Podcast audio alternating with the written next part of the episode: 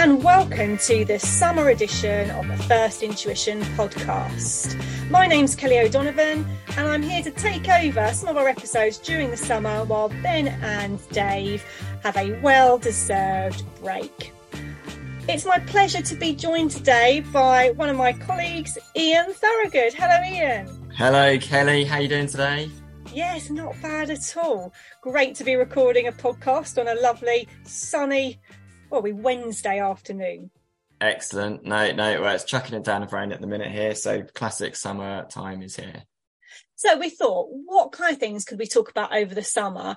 And you have those kind of holiday times often at this time of year where you've got time to sort of sit and reflect. So one of the topics that we thought we would talk about today is thinking around careers and that sort of broader spectrum of you get to qualification, what am I going to do next? What skills am I going to need to build? And thinking about those kind of future paths that we might take. I thought would be interesting though, Ian, is before we get into some of that detail, I know you've had a very varied career since finishing school. Uh, what we like to do on the podcast is to have a little, I suppose, superheroes origin story to help our listeners understand a little bit about the people on the podcast and to share their experiences. So let's start with that. Tell us a little bit about your, what's your superhero story then, Ian? So my superhero story probably is themed around Spice Girls and the song of Two Become One, because the story of my career is I really had two prongs to my career, which has culminated in the last five or six years of a joined up uh, job that I've got using both of those strands. So after university, I did a very sort of science based university degree. And I was thinking about getting into teaching because I like doing that, sort of helping others out at school. So I went and did a teacher training for a few years in London and became a qualified teacher there in a high school. But then I was kind of still in my early twenties and I thought, oh, I don't know if teaching for the rest of my life is for me. And so I wanted to get into something a bit more money orientated or financially orientated. And that got me um, signed up to my local um, accounting firm where I trained in their audit department as an ICAEW student. And I basically stayed there for 10 years and I worked my way up within the accounting firm all the way up to a role called associate director, which basically meant I was signing off on some of the low risk audit reports there. And that showed a great number of career development steps going up for those 10 years. But then once I sort of been there for about 10 years, I was at that tipping point of career decisions of do I stay and try and make it up to that sort of final step up to partner or do I do something else? And I think at that point, sort of life stages of thinking about having young children and my wife was working quite full time and I was working full time. We thought maybe you need a bit of a step change.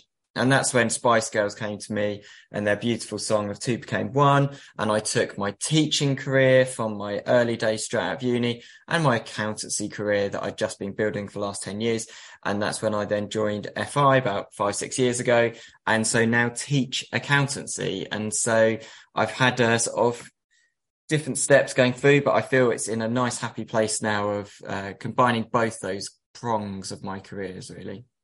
Yeah, no, brilliant. I know when I left school, one of the things I always wanted to do was to become a teacher, but my dad actually put me off wanting to be a teacher because he was a head teacher. So I went down the accountancy route first because I knew it's such a, a good kind of experience and, and broad qualification that could lead you to do lots of different things in, in the future. Um, and then full circle ended up moving into teaching and combining then the two passions that I had deep down, which exactly the teaching exactly. and some of the finance. But I suppose we're perhaps a little bit more unique. You don't find many individuals that fancy doing teaching and accountancy. Yeah, no, it's it's a it's a great it's a winning combination when we find it. Excellent. Um, I suppose one of the things that we're wanting to think about today is let's say that I've kind of just finished my AAT, or I've maybe got to the point where I'm coming up to the end of my sort of level seven, my ACCA, my ICAEW, CIMA qualification. And I'm starting to think about that kind of longer term career. How am I going to progress myself beyond that, just getting qualified? What would be some of your tips in terms of key skills, do you think, that I would need to make sure I equip myself with to give me that platform to launch from when it comes to then choosing career options later.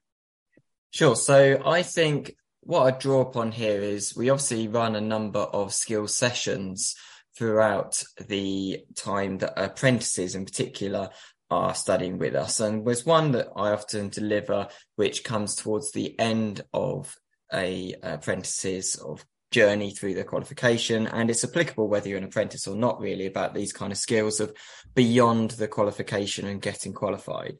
So there's a number of these that I can give examples for from when I worked, particularly in practice, and I worked up from being a brand new entry level trainee all the way up to that AD role.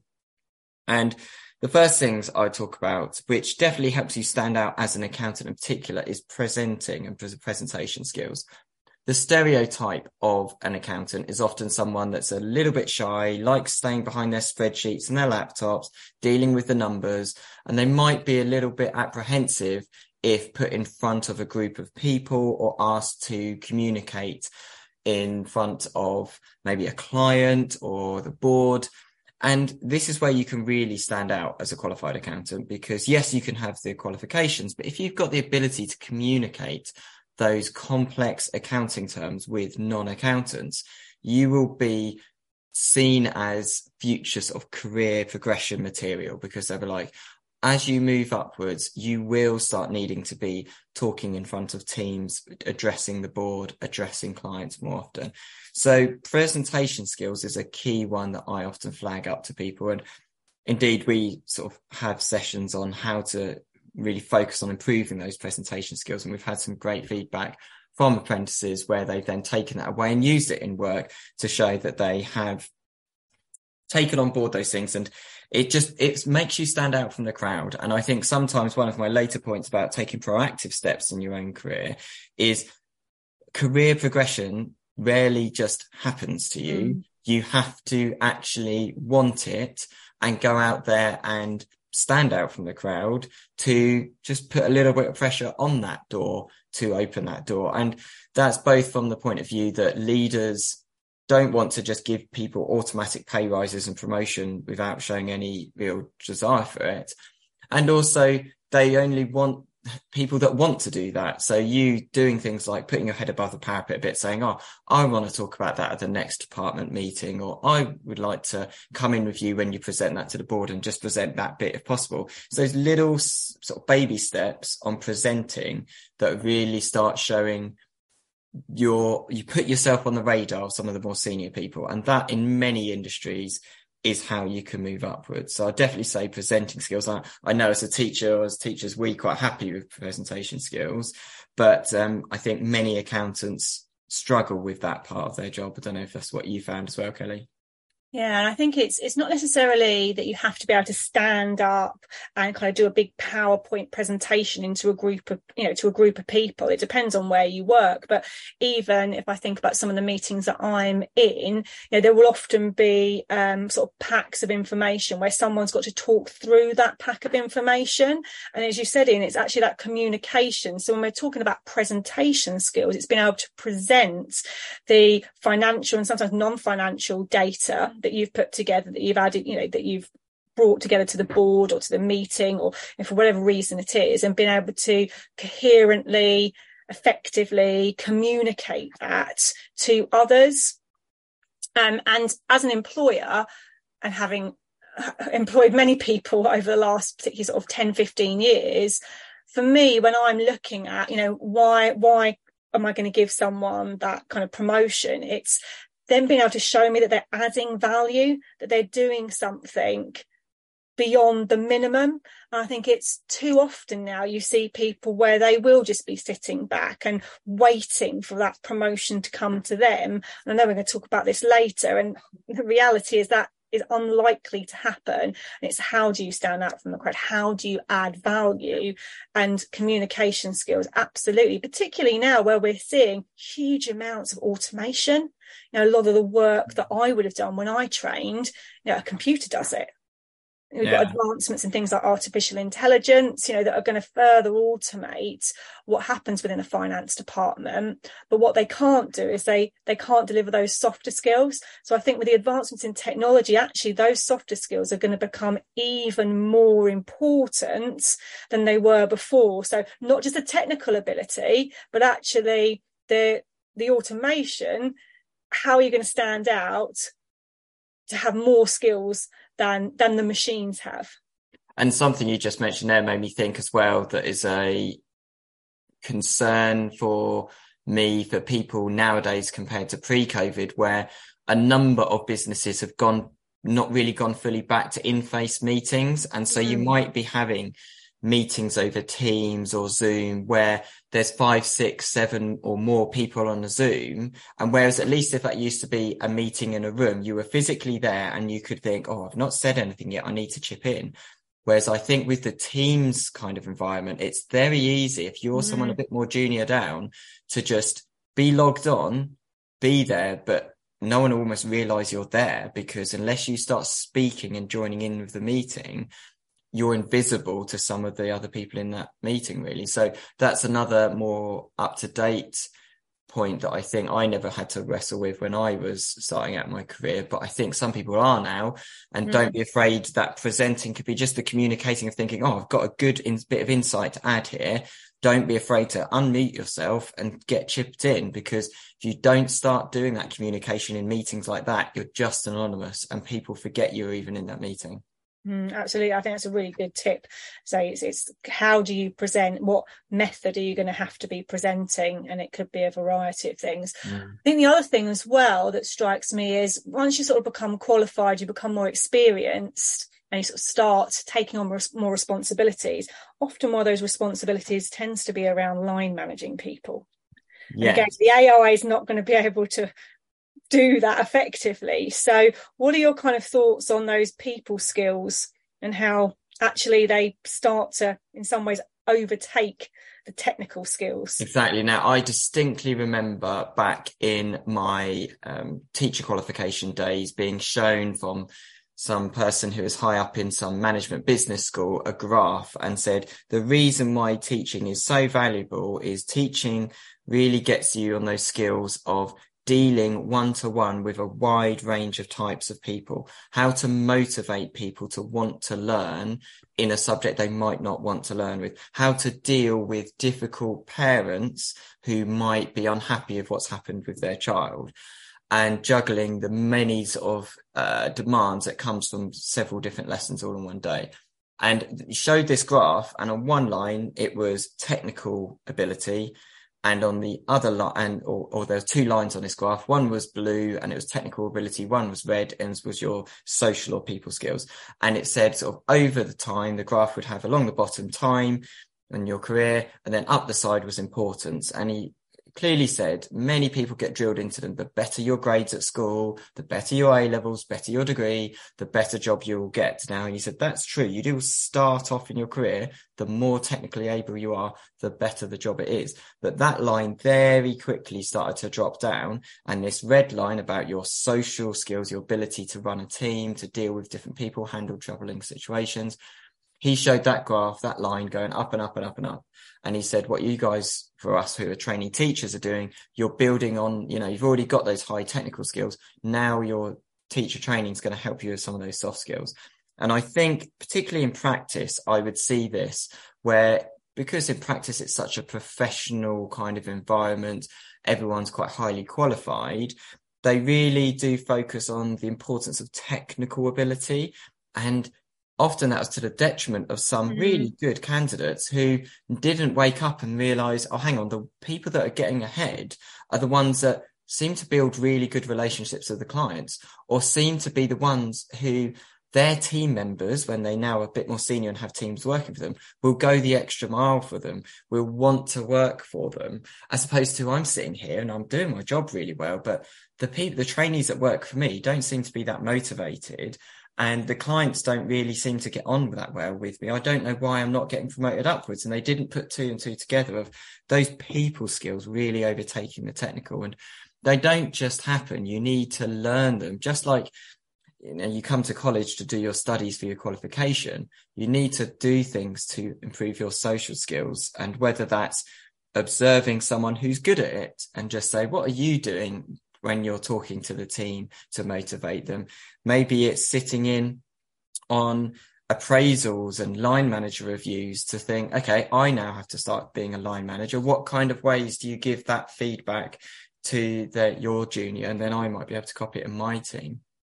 And, or even, you know, in the day of the internet, we can quite happily just go onto YouTube and watch some sort of TEDx videos or YouTube videos on those kind of managerial skills of how do you motivate people? How do you line manage people and having that appreciation that every individual underneath you is a person with their own drivers, their own issues they're dealing with, and you need to adjust and adapt yourself in the right way.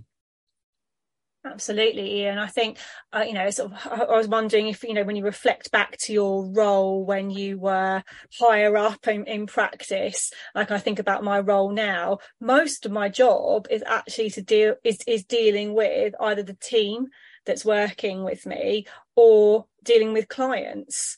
And some days there will be time I think, oh, I haven't really done much. I haven't been at my computer all day long haven't produced anything but actually part of your job becomes more of that of that management of, of different stakeholders. Exactly that. And i remember with my um that sort of leads me a little bit onto the idea of delegation really because you're saying there that concept of oh i haven't really done anything today but everything does get done. And mm-hmm. it's that concept that many organizations have of the pyramid idea and that people often join at the bottom and the bottom of that period, pyramid is where you're really getting the doers doing a lot of the doing. And as you move upwards, your role so much adapts to being, like I say, like you were describing, the sales aspect or handling clients where they want to see someone senior and they need you to be able to cover a breadth of the organization in your conversations with them, but they appreciate that someone else will deal with the technical detail that you, they need and also the people side of things, because without the triangular approach to your team, you won't have the lower down people that are a bit more needy for direction or for training up to have that time from you as a manager or director, helping them in that direction. And so delegation is key there because those people that struggle with that career upward steps are ones who keep trying to still doing all their day job as well as being a line manager or sort of a director or client relationships director, whatever your title is, because it cannot fit in. And you can only make that happen by the doing part being delegated down to someone who's sort of one or two steps beneath you. Mm, I think that definitely takes practice though. And I know over the years, I personally have found that quite challenging at times. I think I am a natural control freak. So there's always that because the responsibility, you can't fully delegate, you can't fully ever delegate responsibility. You know, that's what, that's part of your role when you're in a more senior position. But it is learning that you can't do everything. And actually, if you don't learn to delegate, that's not good for your team. You're not helping them to develop themselves and to build the skills that they need on a personal note, you're going to break at some point because there are only so many hours in the day, in a week, and there's only so long that you can keep doing an 80, 90 hour week before that's going to have a detrimental effect on your health. And then, yes, that's not going to be good for you. And it's also not going to be good for your team. If they're having to be managed by someone who is highly stressed, you know, at risk of them becoming ill potentially, it is it is something that you've really got to think about, I think, quite carefully and learn to let go and trust and know that if you've got the right team, your job is to enable them. You, that, you know, you, the team don't work for you as the manager. The manager's role should be working for your team to enable them to to progress and have a fulfilling fulfilling yeah. career and jobs as as well. And I, I was fortunate doing my career in practice because within practice there was a natural mechanism already established that forced that delegation in the in the audit department we would have a budget for our audit jobs and different levels of seniority would have different charge out rates. And so by the end of my time in practice, my trainees were maybe 80 pounds an hour at the bottom entry level and my charge out rate was 350 pounds an hour. There was no way that I could be still doing the doing because it would absolutely blow the budget. And that helps delegation in practice because you're forced to go down to the lower sort of charge out rate um, person within the team. Outside of practice, often doesn't occur like that. And it's a good tip that if you don't work in practice, why not try and artificially just think, okay, what would my internal charge out rate be compared to somebody else? And if you think, well, I'm twice as important in terms of my experience and the things that I can do. I could do twice as much as my trainee. Well, okay, give yourself a charge out rate of £200 and give them £100 and just make that think of, well, if everything I'm doing is costing the business twice as much as if the trainee did it, that's where you might start driving the delegation down and help with getting over that initial inertia of not wanting to delegate down. Yeah, you, you still see it happen though, don't you? Where mm. you know you hear feedback from trainees, from apprentices, where that their their line managers won't delegate. Um, and it becomes quite sort of challenging. So, if, you know, particularly if they're working for someone that's you know got that sort of real tight level of of control. And I think sometimes there's this there's this fear that if you give the job to someone else, they might do it better than you well, I think brilliant. That's what I want as a manager. It's actually having that, I suppose, um, self-reflection of what you are good what your own strengths and weaknesses are. I have no fear if someone in my team can do a particular task better than me. Brilliant. They're a fantastic team member. That's that's what i want as a manager. I want a team of people who've actually got a better skills than me and my job is just to coordinate and then get the best out of them Yes, and I think I've seen experience in the past where those kind of managers that you described who won't delegate down because they're fearful that someone is going to do that better than them, they're often, I find in my experience that they've hit that kind of, if I call it middle management level, and they clearly have decided I don't have the skills or the tools to move higher up. And so now I want to be super protective of my level. Mm. And if there's a new person coming in who's doing my job better than me, what does that leave me for? And that leaves them a bit vulnerable and feeling exposed. And that can sometimes stop the delegation down. And that, I mean, that's something where um, when we sort of talk towards the end about proactive steps in your career, being able to identify if there is that block, that manager block above you where they're not moving upwards because they've hit their glass ceiling and because they're being protective of their position, you might not be able to move upwards. It's just, it can happen in organizations sometimes and having the awareness to spot that and what you can do about it is sometimes an important thing for those career steps going up.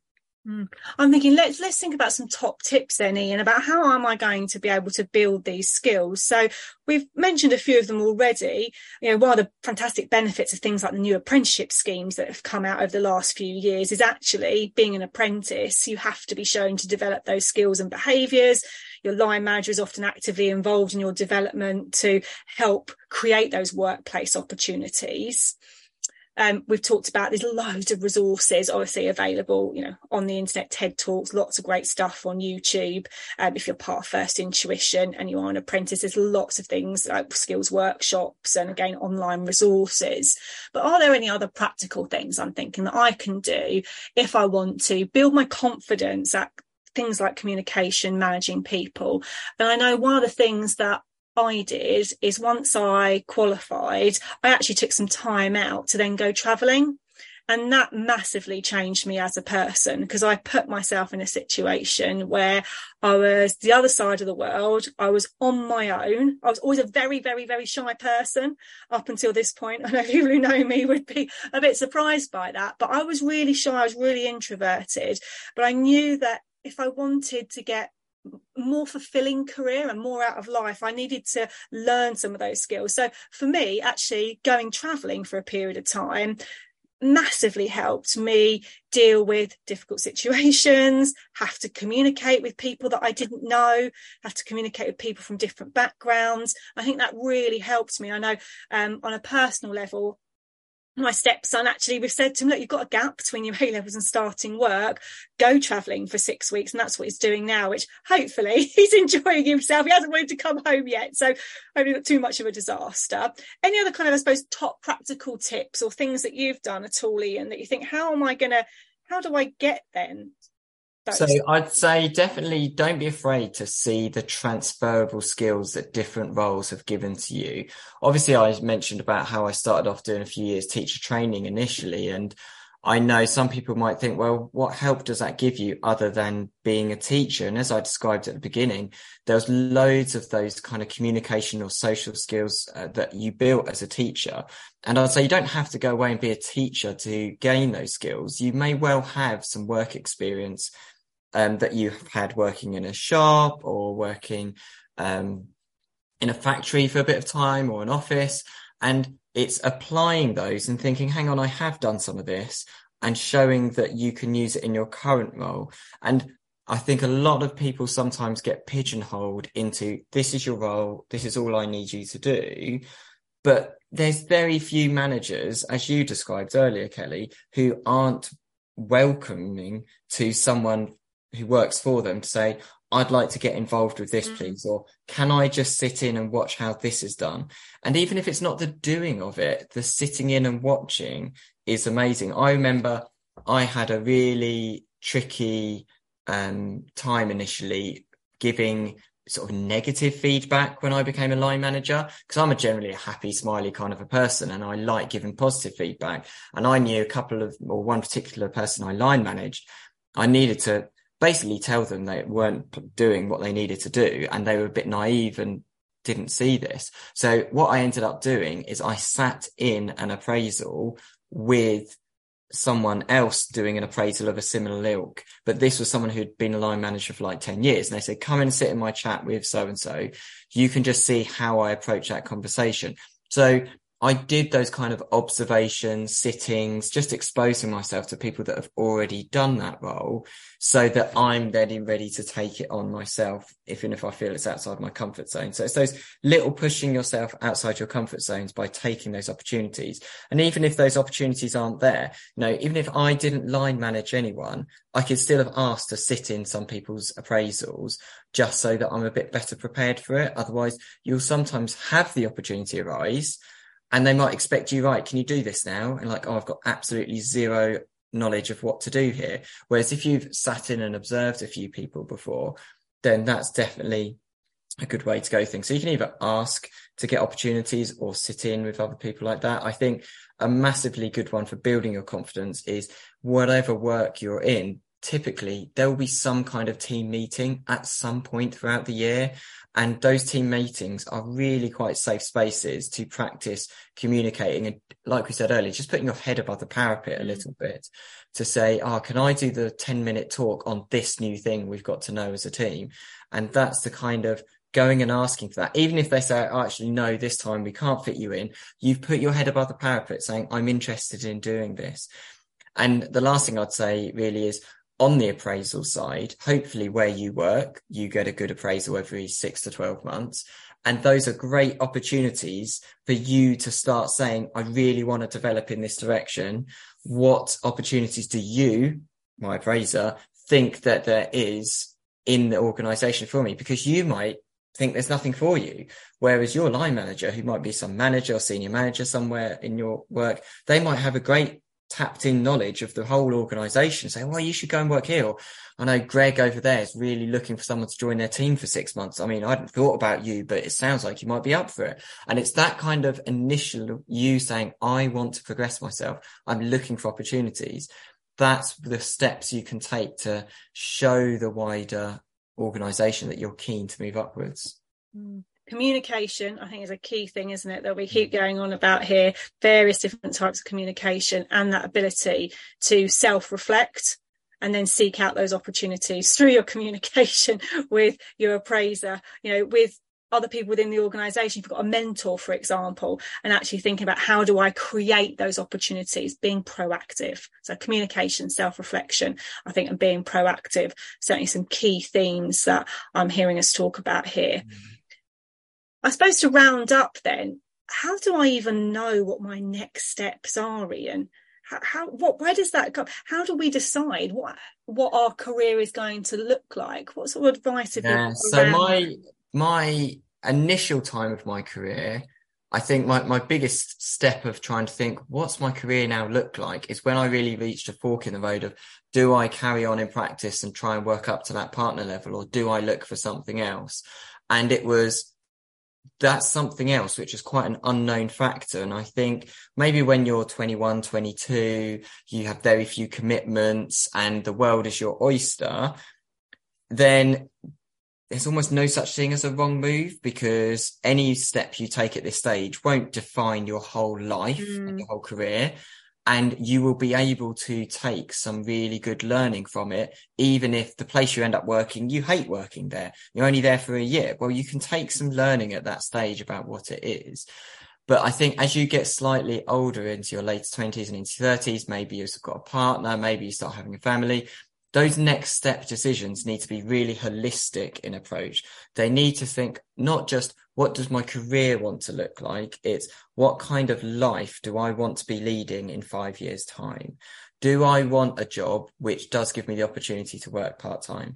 Do I want the job that gives me an opportunity to go really high up? Because actually my family setup is that I'm going to be the breadwinner really for the next 10 years. And so for us to live the lifestyle we want, I do want a career that's high paid.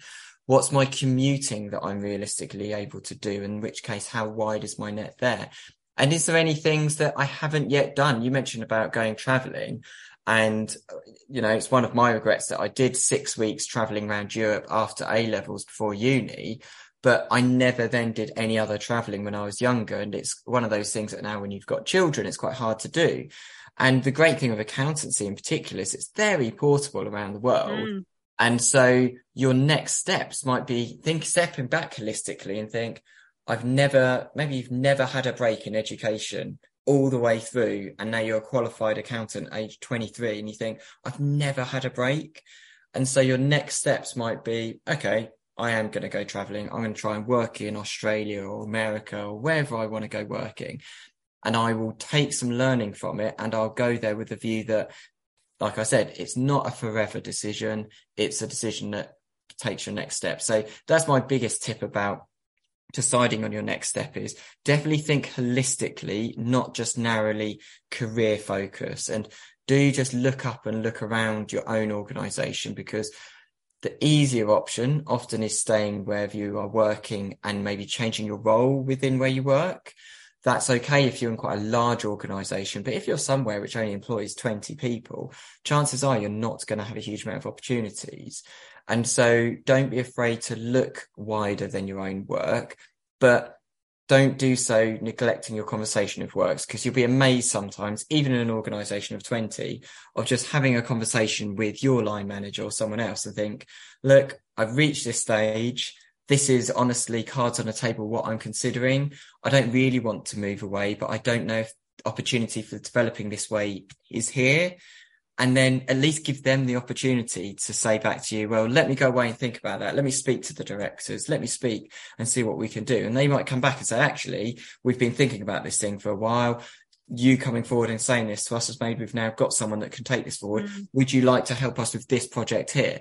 And it's again coming back to one of those proactive things, but also it helps you with those next steps of just talking to your current employer and talking to a wider group of people and thinking holistically, not just about your career, but your wider life wants and desires so that you make a decision that's right for you as a whole person, not just for, all right, well, that'll get me an extra five grand compared to where I am now definitely. I think it's just, it's knowing what your own personal why is. You know i think mm. there's some previous podcasts we've talked about things like motivation. It's you know what's motivating you right now?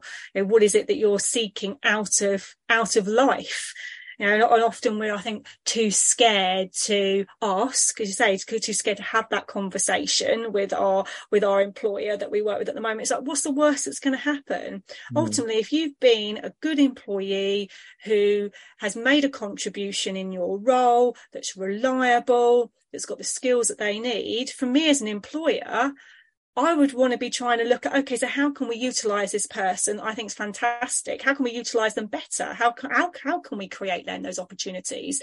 Now, I would always be, if someone came to me that I knew was good and they'd proven to be good in their role, they'd sort of, as you said, being proactive, where possible, I'd be looking at how I could help them as an employer to develop within the company that I've that I that I'm in at the moment. You know, you don't want to lose, you never want to lose good people. We often hear a lot of employers saying they're struggling with things like retention. Um, and I, I say you have got to think about what is what is it that you are wanting, and as you go through your life, correctly as you said, and things will change, and you know playing through that, you know, what is the worst that's going to happen if you have that and, conversation? And also the what is the worst going to happen? Well, you've already clearly been thinking that in your current role, you're not necessarily ticking all the boxes you want to tick. So you've already must have been thinking about that setup. And if you go and have that kind of conversation with your line manager or your boss, and they shut it down straight away and say, why are you even asking mm. about that? Well, that in itself is a bit of a mm-hmm. step of like, mm, maybe it's a bit of a red flag. Maybe this isn't the kind of place yeah. I'm really wanting to go. And so even if you feel, oh, this might harm my career prospects in this organization, well, if it does harm them, then that's probably not the organization for you. And so it's a, it's a positive win-win situation. Either they'll be really open minded mm. and want to keep you, great. Or if they shut you down and say, nah, that's not really what we're looking for. We haven't got anything like that. Well, that's helping you actually make a decision. Maybe now is the right time to step away. Mm, it's important to find a role really that's going to give you joy at work. You know, we all have to work for many hours each week. You know, I, well, one of the reasons that I left more traditional accounting is you know, I look at some of my friends I qualified with, they earn significantly more, huge amounts more uh, than I do. But are they fulfilled? Okay, they might be fulfilled in one aspect of their life, but actually they're spending a huge amount of time in a job that they don't like, that they don't enjoy. And then they're almost having to use that money to then combat that that loss of joy with something mm. else. And it, it's about, as you say, thinking holistically, thinking you know a balanced approach as to you know what it is that's going to bring you some kind of joy because we're only on this planet for a short space of time and yeah. I couldn't think of anything worse than being in a job that I constantly disliked on a regular basis now don't get me wrong I do love my job but there are parts of it that are challenging that I don't enjoy as much but on balance it brings me more joy than it than it does. You know, my balance of the scales, the joy is higher than the discomfort or dislike. Yeah, and it's interesting, you know, both of us in our career stages, we're not at the position thinking so much about money because we we've kind of been there, moved up through the career ladder. And that's the last thing I would just say to people, particularly if you're quite early on in your career. It can feel like your value or the job that you're going to is purely measured by what salary it get, gets given. And I know we all need enough money to save up for a deposit to get on the housing ladder and everything like this. But I would strongly say, as a qualified accountant, you should be earning okay-ish money anyway. And so just really look carefully at those jobs which are quite at the higher end paid jobs and think, what am I sacrificing to take that? And actually, if I don't take that really quite high end job, but get just instead a good paid job, am I financially going to be completely scuppered in that way? And I think often many people realize after a while, the good paid job pays enough and that uh, double paid job, which is really high end, might be brilliant. Think of all the things I can do, but it comes with quite a lot of baggage really to go with it. Will you ever have the time to you know to to um to, to use? I think that's sometimes you well know, that's that's the great one of the greatest bits of advice i often give to uh, our apprentices when i'm talking towards the end of their sort of qualifications. I say remember there's the classic saying of those three stages of life. When you're young you have no money but loads of time and loads of your health when you're sort of middle aged, that kind of parent age, you've got money, you've got your health, but you've got no time because you're always at work, you're sorting out your kids' things, stuff like this. And when you're in that retired phase, um, you've got money, you've got time, but your health goes.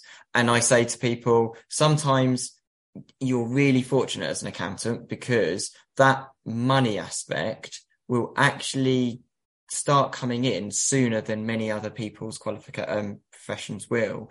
And so you start getting that money in quite a bit earlier. And one of the things you've got to think of is in that middle zone is that time side of things. If I can earn enough money to feel I've got enough money, I've still got my health. Is there anything I can do on that time aspect? And I would warn you, those jobs which look lovely with the 70, 80, 90 grand salaries, I don't know how much time you're going to have for your life in those um, jobs. And so, you know, just choose wisely of what you do, but it's not for life. It's not for life. Even if you do it for like five, ten years, that's not the whole of your career. And you can always make a choice. That's what I say to people, particularly as accountants. You've always got a choice to change and to step into something new. As a qualified accountant, you can have options open to you. You just have to be willing to make quite a change either in your location or your salary or your job role. But there's roles out there for you.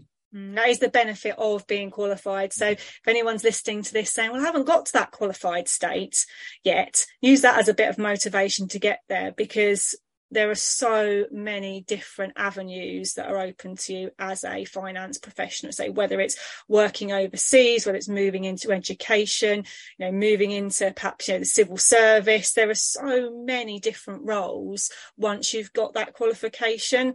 So keep keep that in mind that end goal that you've got at that stage and then you can move on to that to that next bit of okay I've I've got all this time back now because I'm not studying. What you don't want to do is then sap away all that time by getting yourself into a into a role where you're not going to get that that that balance and you're you're going to lose all that time or you're spending the first week of your your two week holiday just absolutely exhausted and recovered you know trying to recover. So it's it's about trying to get balance.